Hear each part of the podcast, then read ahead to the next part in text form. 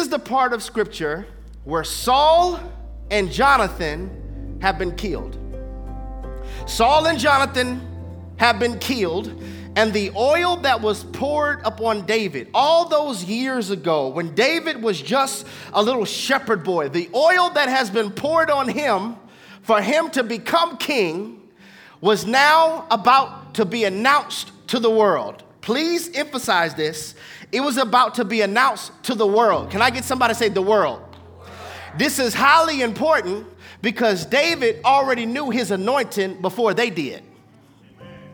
He already knew what he had oil for before everybody else did. This is important because a lot of times we have to understand when it comes to the story of David and the life of David, he got anointed to be king while Israel still had a king. That's a whole word. I could preach a whole sermon. Um, how do you handle it when you got next? What's your posture and what's your attitude when it's not your season, it's theirs, but you serving them while it's their season, even though you know you got next. I didn't say you have, I said you got. You have, you got next. So what happens is David has a pasture placement, but he has a palace anointing. Don't miss this. Don't miss this. I wonder if there's anybody in the sacred sanctuary on tonight and watching online that you feel like the place you are doesn't match what you've been anointed for. Am I talking to somebody? The, the place you are does not match what you have been anointed for. David knew that he was going to be king, but right now I'm in the pasture, and I need us to understand this. We have to get that the season of selection is not always the season of exposure. This is all introduction, y'all. All introduction. The season of selection is not always the season of exposure. Yes, you have been selected, David, to be king, but I'm not going to expose you to the world for you being king right now. I need you to understand the oil on your life. I need you to understand the anointing on your life before they ever do. The season of selection is not always the season of exposure. Yes, you are the one that God has selected to generate financial wealth for your family, for your church, for your bloodline, but right now it doesn't look like it, does it? Just because I've selected you for the work doesn't mean this is the same day you're going to sit on the throne. Can I get somebody to say patience? And I tried to get us to understand this on Sunday. The reason we get so frustrated is because the distance between petition and manifestation is patience. The distance between what you have been assigned to do and the manifestation of everybody else knowing what you have been assigned to do is patience. The reason we get so frustrated is because we're only focused on the manifestation. Y'all not talking to me. We're only focused on the manifestation. And that blindfolds us to see what God is doing right in the middle. In the middle, God is trying to teach you. I need to teach you to know my voice. Somebody say in the middle. It's, it's in the middle where God is trying to teach you your identity. Your identity's not in culture. Your identity's not in a boyfriend. It's not in a girlfriend. It's not in your bank account. It's not in a blue check on Instagram. Your identity is found in Christ. I need you to understand that so that you could know that since nothing in this world designed you, nothing in this world can define you. Did y'all hear what I just said? If I was a note taker, I'd write that down. Nothing in this world designed me, so nothing in this world can define me. I'm trying to teach you your identity. I, I, I'm trying to teach you my voice. I'm trying to heal you from people pleasing. Any people pleasers in the house? I'm trying to heal you from people pleasing. Watch this, so that you'll never stay stranded between choosing to obey my word and get their applause. Yeah, I, I want you to always choose my word versus compromising to get more money. Y'all not talking to me. I want you to learn to obey my word so that you will never choose a bigger platform versus obeying my word. This, this middle season is where I'm chiseling you to be the man and the woman of God that I cosmically have created for you to be. This is why I'm chiseling you to be the son of God that I have cosmically created for you to be. This is why I'm chiseling you to be the daughter of God that I have cosmically created for you to be, because I just feel this, y'all. In this season, God is looking for those who wants his heart, not just his hand. This is so good, y'all. This middle season, the season of selection, is not always the season of exposure. You have to know what you're anointed for, because if you don't, other people will try to tell you what you have anointing for. Amen. And then you'll end up trying to get in the room that you don't have the grace. You'll end up trying to open a door that's not yours. Can we talk, y'all? I know I'm an introduction, and I'm sweating already, and I haven't gave you the foundational text. This is all backdrop. I need you to get this. I need us to understand, if you understand your anointing, your oil awareness is tied to you not settling. An awareness of what you have been anointed for helps you to not settle, because everything that settles ends up at the bottom. Amen. And when you understand what you have an anointing for, you know why it was easier for David to resist the temptations of the pasture? Because he knew, I'm not staying here.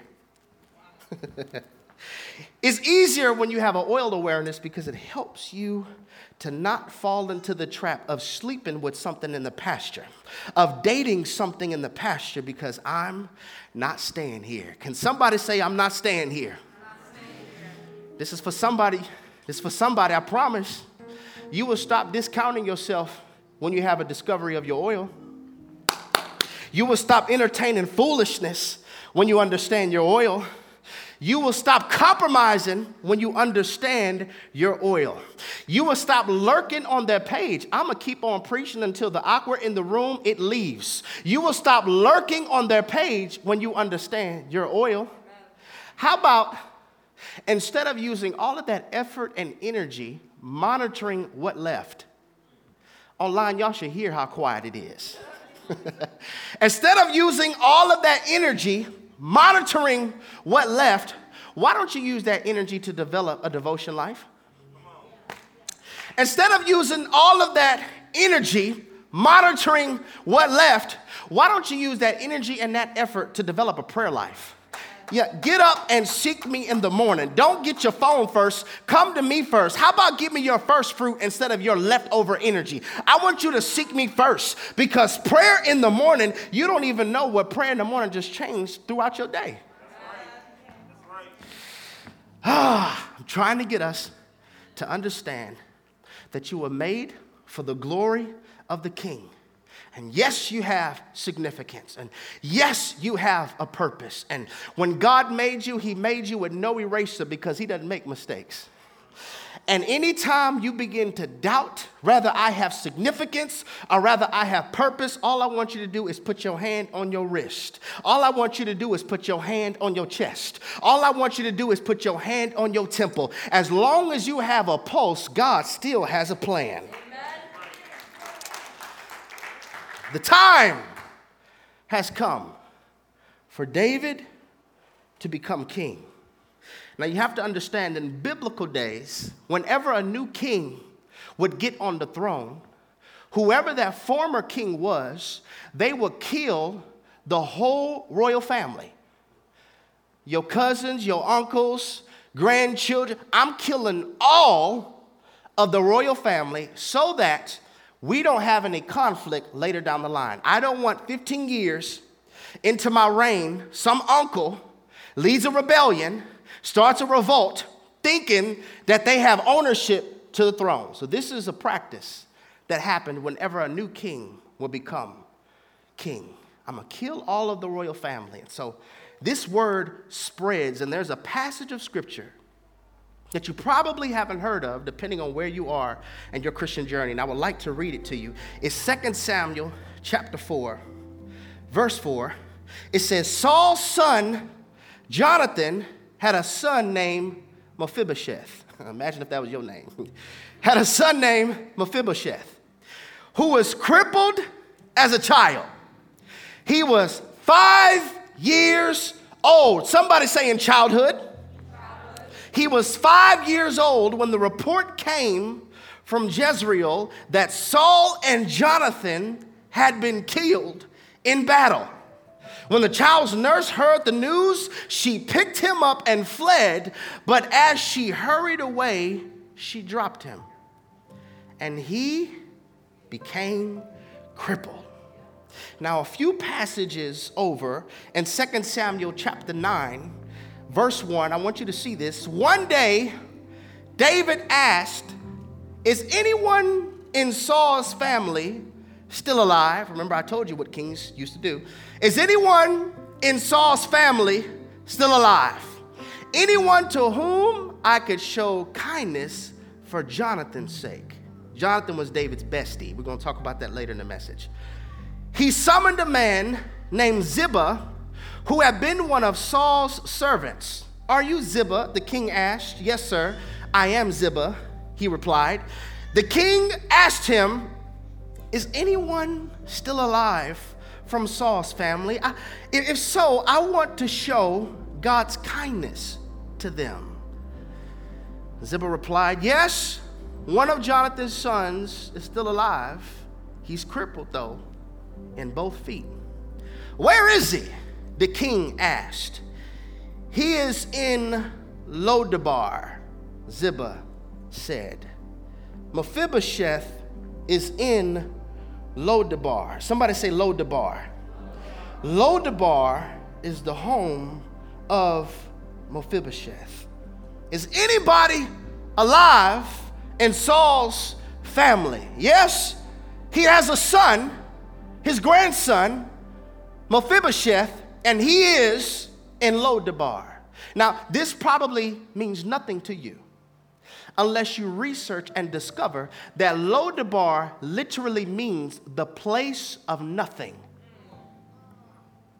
It is the place of no pastures. It is a Palestinian desert, a wasteland. So watch this. Mephibosheth goes from being the king's grandson to dropped, to crippled, to a place of nothing.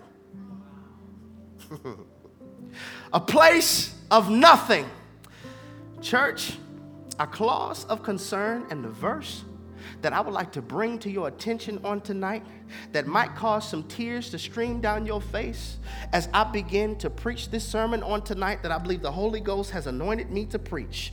I would like for you to focus on the segment of scripture and the latter part of verse four of our foundational text in Second Samuel chapter four, when the text says, when his nurse, somebody say his caregiver, somebody say his nanny, y'all are getting it, his nurse, when she heard of the news, she hurried and picked him up. And as she hurried away, she dropped him, and he became crippled. I wonder who under the sound of my voice on tonight, y'all should see y'all faces. I wonder who under the sound of my voice on tonight and watching online, you have been dropped and it changed you. No, you may not have crippled feet, but you have a crippled perspective. I wonder who is in this divine moment right now under the sound of my voice where somebody dropped you, and ever since you've been dropped, it changed you. I want to speak around this thought from this subject for a few moments on tonight. That changed me. Father God, would you anoint me as your oracle, as your P A system, the soundtrack of heaven, so that we could understand just because something hurt, it doesn't have to become our experience. God, help us to understand in this life, we will experience pain. But God, help us to learn how to make sure that pain is not our only experience. Give us the grace and the wisdom to recover from everybody who dropped us so that we could live life giving you glory versus thinking every person that comes in our life is a potential suspect to do the same thing. In Jesus' name we pray, and everybody who agrees with that prayer would just shout in the room, amen. Amen. Amen. Everybody watching online, put in the room, amen. When his nurse, his caregiver, heard that Saul and David, Saul and Jonathan had been killed, she picked up Mephibosheth and was running to get out. But as she was leaving, she dropped him and he became crippled. Who dropped you that caused for you to have a crippled area in your life? It's confession time. Y'all know how I do. I don't have to explain myself. I just want us to speak over ourselves because I don't know if you do it on your own. Can I get everybody to say this, and everybody online to put this in the room in all caps? Can I get us to say this? Father, help me to forgive all those who dropped me. I will not stay in Lo-debar. One more time. I feel this, y'all. Somebody say, Father, help me to forgive all those who dropped me. I will not stay in Lo-debar. In Jesus' name. Here, Mephibosheth. He is the grandson of the king. He's in a royal place, just a child. But the one who was his caregiver, the one who was supposed to protect him, the one who was supposed to nurture him, the one who was supposed to provide for him, the one who was supposed to look after him, dropped him, and he became crippled from it. Let's personalize this text, because I believe not just myself, but a lot of us in the house and watching online, you're more like Mephibosheth than you know. A father was supposed to protect you, but he dropped you. A mother was supposed to protect you, but she dropped you. A grandparent was supposed to look after you, but they dropped you. A brother was supposed to look after you, but they dropped you. A sister was supposed to look after you, but they dropped you. No, you don't have crippled feet, but you do have a crippled perspective, though. You don't have crippled feet, but you do have a crippled personality. Who dropped you? What made you get this cold in your heart? Who dropped you? You used to smile all the time. Why are you walking around frowning, always looking like something stinks? Who dropped you? You didn't used to call yourself an introvert until that hurt. Who dropped you? You used to be outgoing, bubbly personality, always smiling. But now, I'd rather be alone and kept to myself.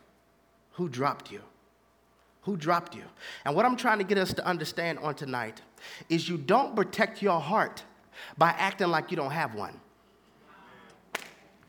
You don't protect your heart by acting like you don't have one. Who dropped you? Why are you acting so nonchalant about everything? You know, some of us don't even dream anymore.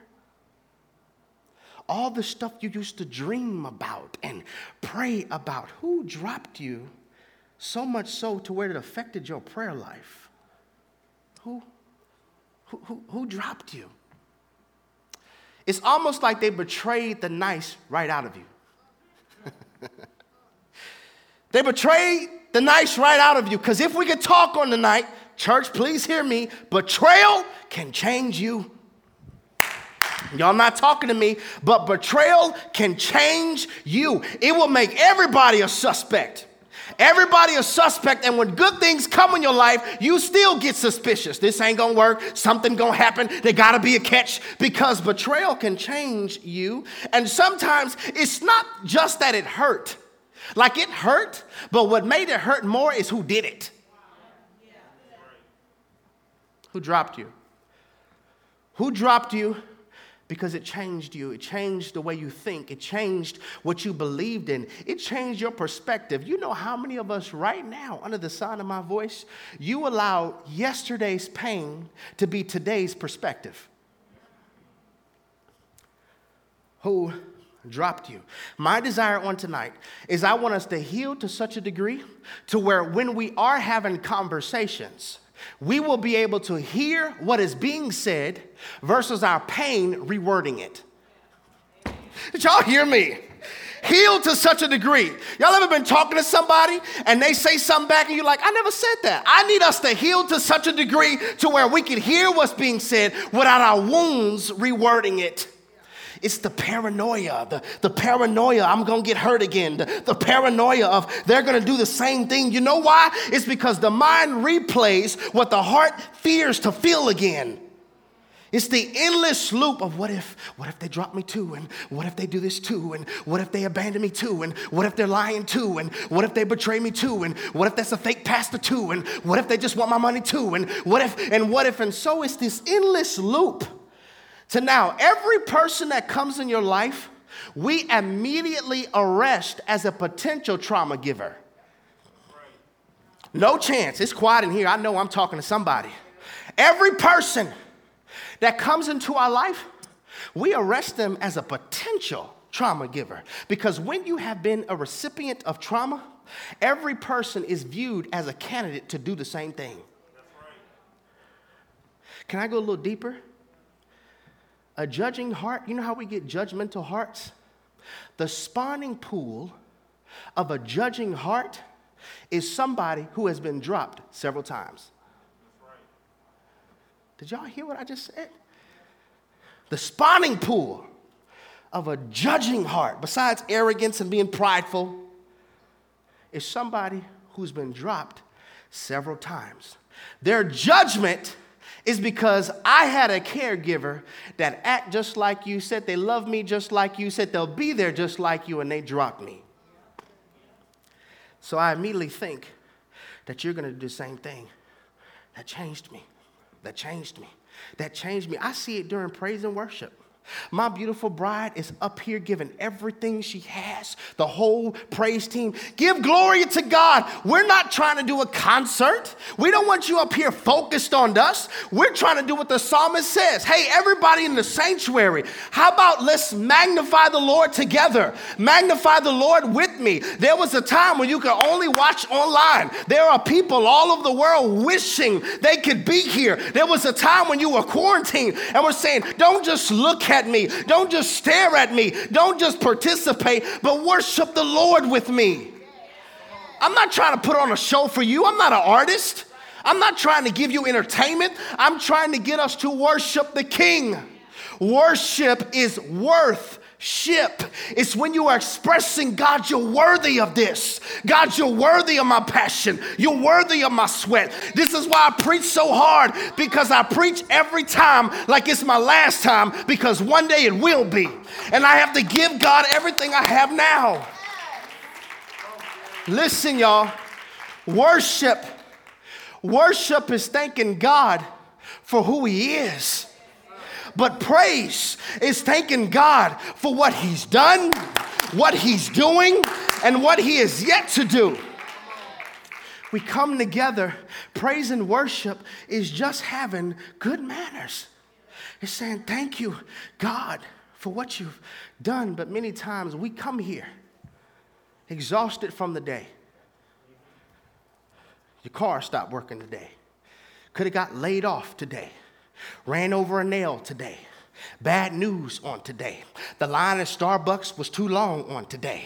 They didn't have your drink hot enough on today. The line at Chick-fil-A is long. Why y'all always wrapped around the corner? Everything on today annoyed, annoyed you. And so you come in the house of God and you have all these burdens of the day on you. And then sometimes Satan has been in your ear. And so you can't lift your hands because you feel unworthy to give God praise, as though you could ever be worthy enough, because it's not about your righteousness. It's about Jesus. Jesus' righteousness and what He has done on the cross. And we try to create an atmosphere where you can shake off the lies of the enemy. You can shake off the weight of the day and give God His worship.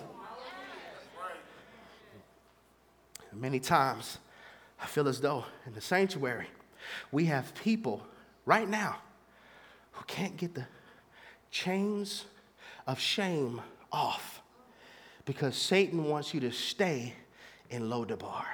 Wow. He wants you to stay in a place of nothing.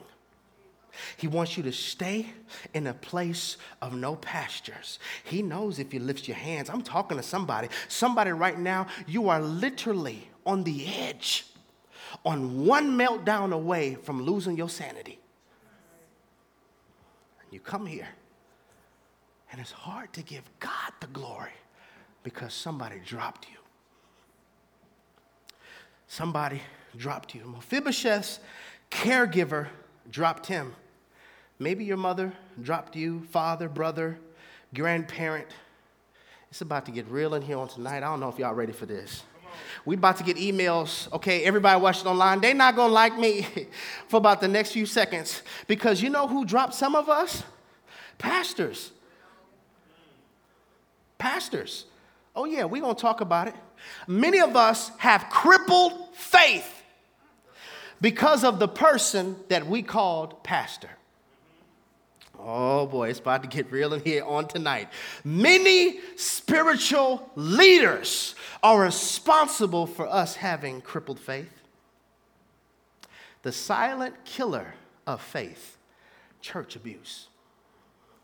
The silent killer of faith, church trauma, church hurt. It is the painful reality, the painful reality when you come and you are in the army of the Lord, but you are experiencing friendly fire. And to your shock, the person who's shooting at you is your pastor. They're not going to like this, but I have to say it. My generation requires real. And so now we have people who rather deal with the graveyard of secrecy. Yes, I hate my sin. I hate my sin. But when I came to you, you didn't give me the cornerstone. You used a stone to stone me. And so I'd rather deal with my depression privately than ever deal with your judgment publicly. So I have secret warfares because you have the audacity to turn around and use what I confided in you as sermon content. Amen. Crippled faith.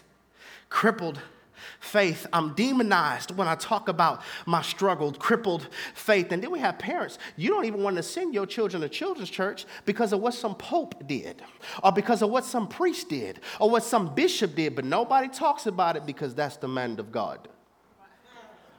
Or how in the world do we have church gangs? Like my church better than your church. Y'all ever met people like everybody who doesn't go to their church is wrong? Like y'all got this, this just awesome illumination and everybody who goes to your church is right. But everybody who goes to any other church, we wrong. We all wrong, like a mafia mentality in church. And then we have pastors who low-key are competing with other pastors. Why are you viewing that other pastor as your competition versus a co-laborer? Many times we have people who are dealing with financial strain. You know why? Because somebody prophesied to you.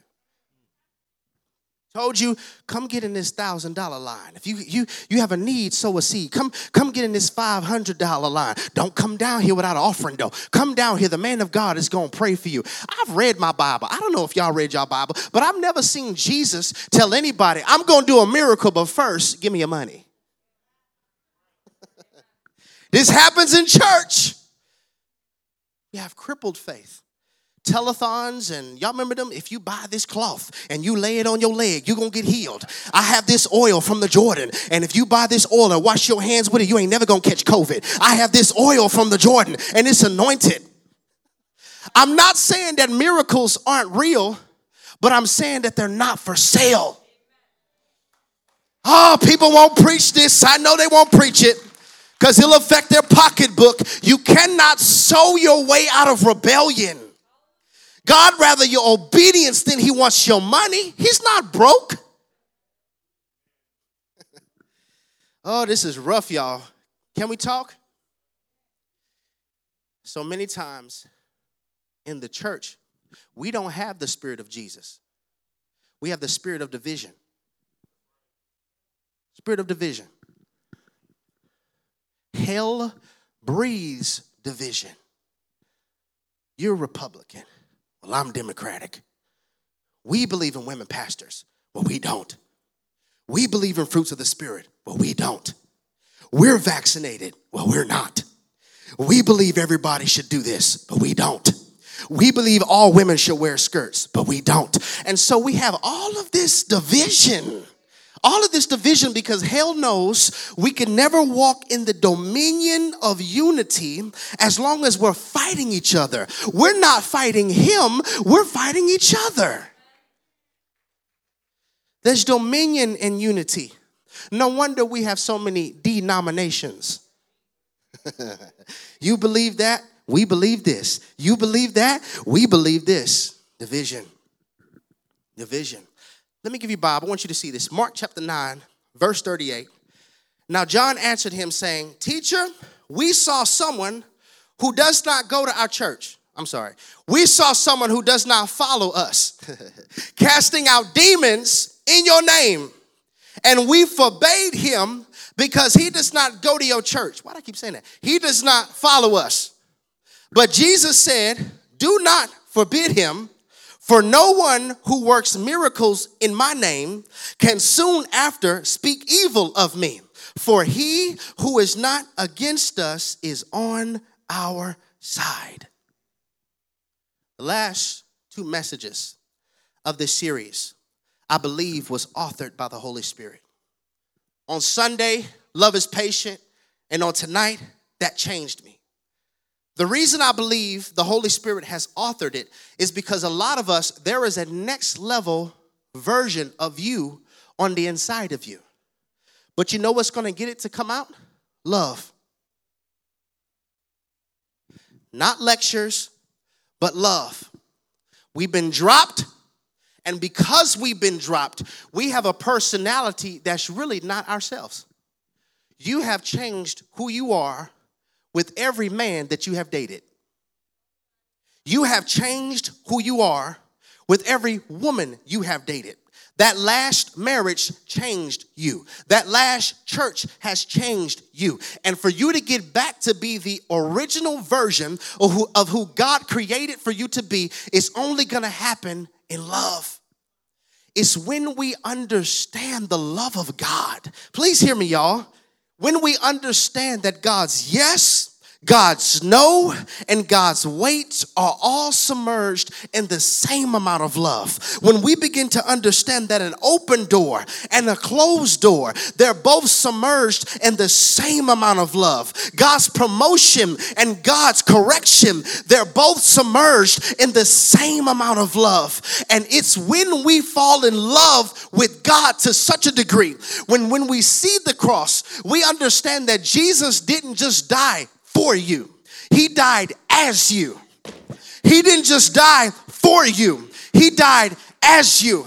And the cross does not give a minor shift or two in regard of a few of your moral and ethical values. But the cross radically disrupts the very center and citadel of your life from self to Christ. And when you experience the love of God, you can display the love of God. Are y'all hearing me? John tells us all day, by this, all men will know that you're my disciples by the way you love one another. They just seem so mean. Love is patient. They need that to be loved out of them. They need, I'm not talking about the cultural view of love. That type of love is you only extended to people you are interested in. I'm not talking about that. I'm talking about kingdom love. When you're patient with them, when you're gentle to them, when you're kind to them, when you keep no records of wrong with them, that type of love is going to redeem what they lost because of who dropped them. Why do you need patience? Somebody needs your patience to see I wasn't like this before I got dropped. What type of spiritual leader would I be? What, what type of pastor would we have in the earth if we could not love people beyond you're not yet? It's Like, everybody cut-off game is so strong. I cut you off, your mama off, your daddy off. I don't cool. I don't care if I was cool with y'all. I'll cut all of y'all off. But the next level version of ourselves comes out with the revelation of God's love for us. And when those who understand God's love display it. Somebody say patience. That changed me. You know why? Because it hurt me. It changed me because it hurt me. Like, if I have a headache, I could take a nap or take Tylenol. If if I have a bruise, I can get some ice to put on it. If if I have a scratch, I can get a Band-Aid. If I have a cut, I can get some stitches. But what do I use to treat my heart when it aches? Pain will arrive in all of our lives. And this is so powerful, y'all. Please understand this. A lot of us, we're picking out of pain. The person you called bae would have never been your bae if you were healed. There's some things you never would have tolerated if you were healed. You're idle out of pain. You don't want to be alone. I just don't want to get hurt again. Idle out of pain, and drinking out of pain, and getting high out of pain. Pain, pain, pain will arrive at all of our hearts. Some of us are running from pain, but here's the problem. Relocation won't evict pain. It's going to go, like in a few days, a lot of us, new year, new me, that pain going to cross over right with you until you deal with it. Doesn't matter that it's twenty twenty-two. Pain will be right there with you in the morning saying, hello. You can't run from pain. Listen, y'all, this is universal. Everybody under the sound of my voice, the only way you got into the world was because a woman had to go through pain. Pain with you sitting on her sciatic nerve. Pain with the ankles swelling, and like her ankles are starting to swell up because of you. Pain because the doctor keeps telling her, push, push. I'm trying to push, push. Contractions had pain. If there was a C-section, there was pain. The healing, there was pain. Everybody under the sound of my, sound of my voice, you getting here caused somebody pain. Now, all of us are flawed, and all of us are imperfect. So this means there's a one hundred percent chance. I said one hundred. There was one hundred percent chance that somebody's flawed nature and somebody's imperfect nature is going to touch you. In layman's terms, somebody is going to hurt you. And what I want to do on tonight is to get us to understand pain will pay you a visit, but we have to learn to make sure that pain just visits. It's never a landlord. If I didn't need this mic, I would throw it. Pain is going to visit us all. We just have to make sure it's never a landlord. Pain is going to pick you, but I don't want it to have me. You're going to experience pain, but pain doesn't have to be your experience. If I could say how I have it in my notes, pain is inevitable, but suffering from the pain is optional. It's optional. Pain. Mephibosheth is down in Lo-debar, and he's crippled. And he gets word that David, King David, has summoned him. As I was reading the story, I was like, man, I wonder what started to go through Mephibosheth's mind. Because you know they're supposed to kill all of the royal family. He could have been like, oh, God, my life, I- I'm crippled. They didn't drop me. I'm down in this place where there's no pastures. And now here comes David. It's over. Has anybody been played by overthinking in the house? Overthinking? Have you ever, like, thought yourself into a mood? I'm glad y'all are honest. Like, you, has anybody ever thought yourself into anxiety? Like, you thought yourself into insomnia. It's not a devil. It's just, I don't know how to turn my brain off. I'm just thinking, I'm just thinking, I'm just thinking. Like, you thought yourself mad. I'm just having a bad day. Or are you entertaining bad thoughts? Thank you. Anybody have, like, movie trailers in your head? Like you see it. You see the whole thing. Your emotions are the cast and your imagination is scenes. And I don't know why the mic is popping, but your emotions is the cast. Your imagination is scenes and your meditation becomes the credits.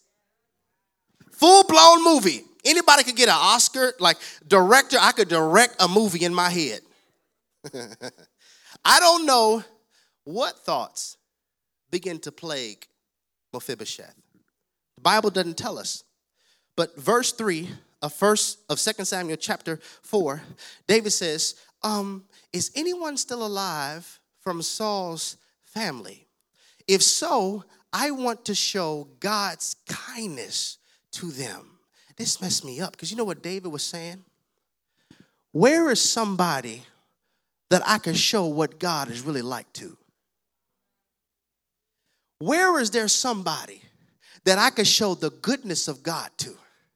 Where is there somebody who should be labeled as my enemy where I could show goodness to? And oh, what would the world look like if instead of always thinking about ourselves and what you want for Christmas, and anyway, it's about who hung on a tree, not what's under a tree, don't bother me. If we started to focus really on, you know what, today I'm going to work, who could I display God's kindness to?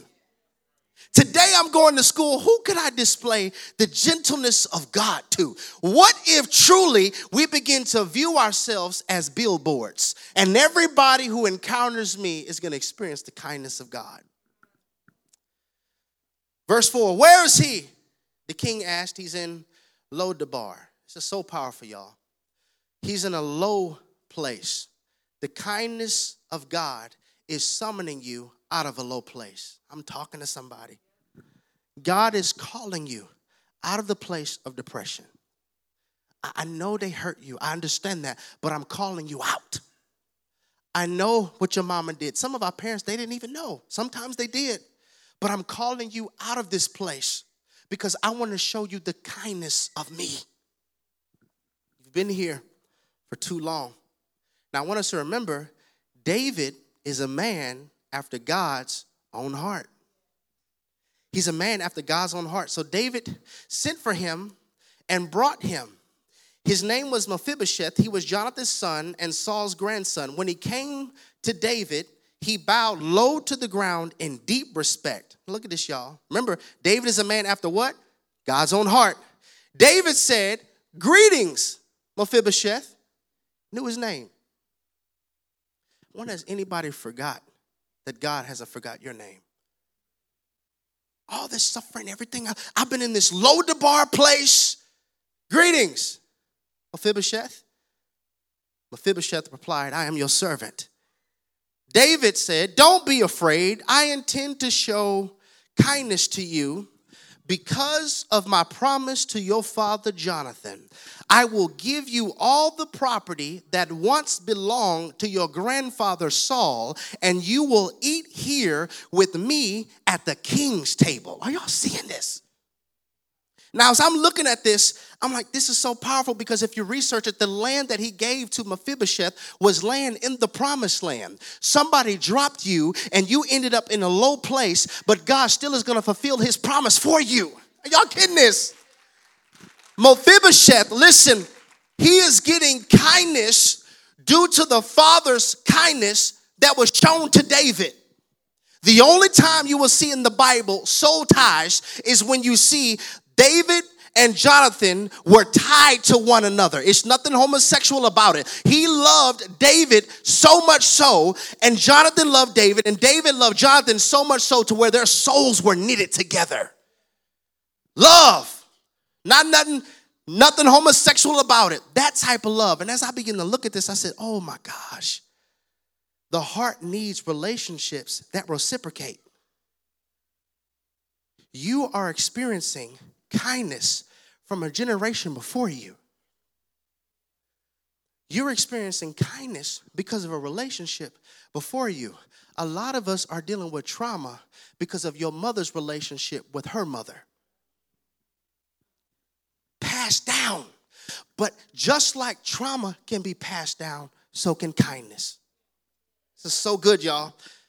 Mephibosheth bowed respectfully and exclaimed, "Who is your servant that you should show kindness, show such kindness to a dead dog like me?"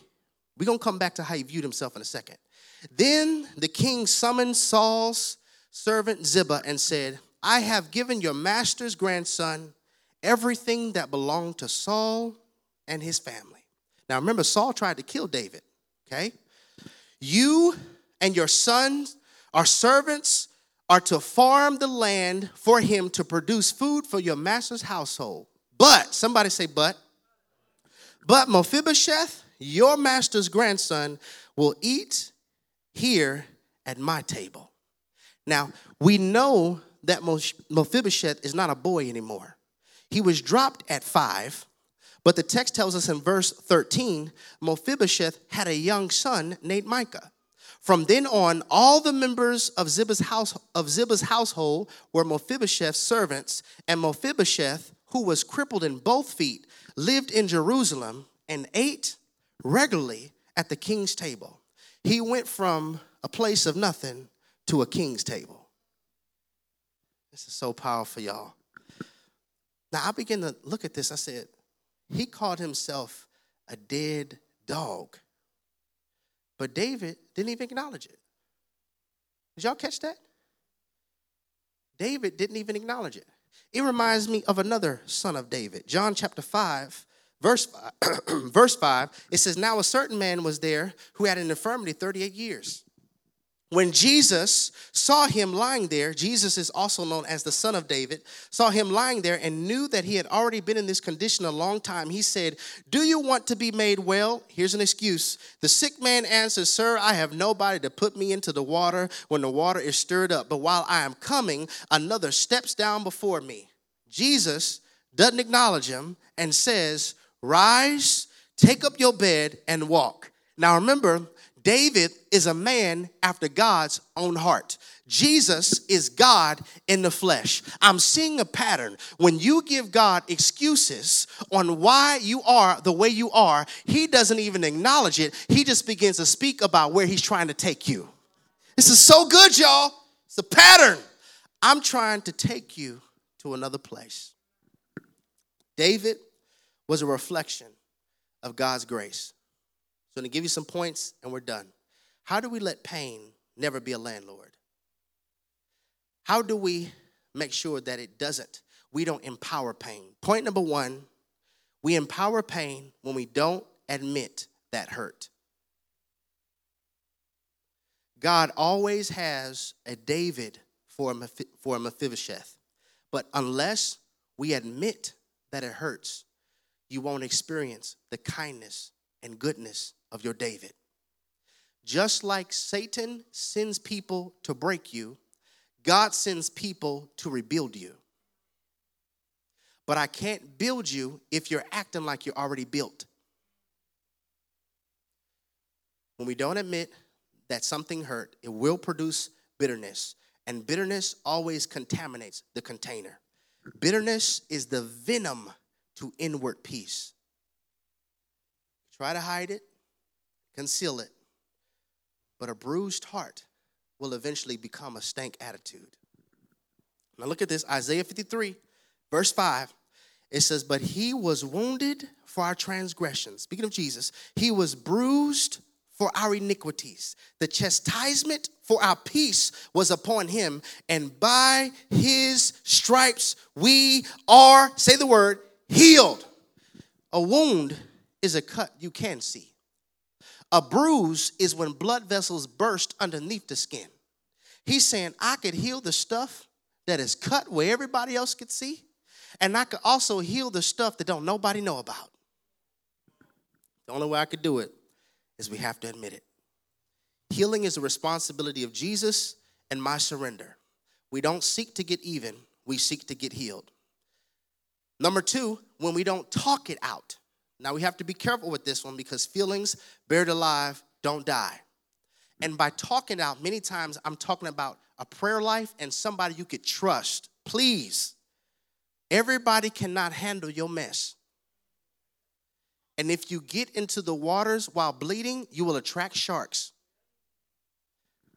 I have to be able to talk out what hurt. All of us will experience pain. James chapter five, I read it so many times, verse sixteen, confess your faults one to another. Some translations say sins one to another, and pray for one another that you may be healed. The effectual, fervent prayer of a righteous man availeth much. I have to talk about it. I have to talk about it. Number three, we empower pain when we try to get revenge. I promise you, God can get your back more than you can. The biggest flex is not coming like the person who hurt you. Number four, we empower pain when we try to seek closure. Uh-oh. Sometimes the only closure that you need is knowing God has better. We prolong the pain by trying to reopen the door that God has closed. The only explanation that you need is that God has better. Number five, you empower pain when you monitor what left. Some of us have to get off social media. Not out of legalism, but every time you see a share your memory or a pop-up, it hurts. It's so quiet in here, y'all. It's, it's all good, though. Number six, we empower pain when we try to get them to own what they did. Them being in denial, please hear me, y'all. This is something I've experienced personally. Them being in denial will make the pain worse. Toxic people rarely own that they're toxic, and you can't make them see that. You can't make them see that. You would get frustrated. But, Daddy, when you did this, they're not going to admit it. Pray for them. The prayer that Jesus said when he was getting crucified, Father, forgive them, for they know not what they do. Number seven, we empower pain when we don't grieve properly. Cry. Go ahead. Scream. Go ahead. Yell. Have your moment. But just don't let your moment turn into momentum for bitterness. What you feel is normal, but feelings are just servants. They're not masters. And last point, you empower pain when you don't pray for them. You don't pray for them. I got deeply hurt in twenty fifteen. Deeply hurt, and it was by a dude. Like, that hurts different when a man hurts you. A man hurt a man, and I began to feel all this stuff in my heart. I'm not discipling nobody. I'm not hugging nobody. I'm not, nobody's coming to my house. I'm done with people. Y'all ever been there? Like, I'm done with people. I'm done. People are jacked up. Tell you all my pain, and you're going to use my pain to turn around and hurt me the same way and do it with a remix? I'm done with people. And as I'm praying, I hear so clearly, pray for them. That wasn't the Holy Ghost. They need wrath. I, I'm just talking about me. Y'all may be holy, but if you ever feel like they need to be punished, they need the wrath of God. Teach them a lesson. Let them see what they did. Let them see the error of their ways. Pray for them. Pray for them. Pray for blessings for them. That hurt me, y'all. I didn't mean it either. I'm being here honest, transparent. God, I thank you that you bless them. You know I don't mean this. I don't. I pray that they'll come to a place of repentance. I pray that you blow your mind, blow their mind with your grace. I pray that they have opportunities that will cause them to give you all the glory. I pray that they will experience your unfailing love. Then I feel myself getting emotional, so now I'm getting mad because I'm crying.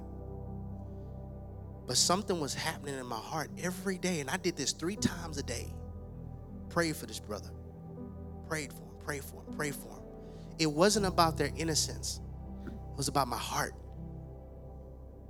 If I cannot forgive what one brother did, and there are tons of things I've done to God, I won't be able to be a leader. I can't lead us into anywhere. If I'm up here teaching something that has been Googled or plagiarized, but I can't feel your pain when somebody hurts you and tell you the way that I got my heart back was when I began to pray for them. What a powerful, powerful message. They dropped you, and when they dropped you, that changed you. Listen, we want to thank each and every one of you for joining us on tonight. Your online presence is such a blessing to us. If you desire to be saved and enter into the kingdom of heaven, you can text Fresh Start to this number down below on the screen. If you desire to become a member, listen, we would love to have you. We would love to co-labor alongside you in our assembly. You can text the word membership to this same number down below on the screen so you can join our body. To everyone who has given, listen, your seeds are truly, truly making a difference. Without them, we could not push this gospel as far as we have. We would not have been able to send all of those turkeys to homeless shelters this past Thanksgiving. We would not have been able to do any of the things that we have done and are currently doing in the city of Houston without your contributions. And this time of year is a special time because we have our end of the year giving. So if God is placing something on your heart to give, listen, we appreciate it and understand that your seeds are making a difference and you are sowing on good ground. So again, we want to thank you for all of your giving. And until we meet again, have a wonderful night.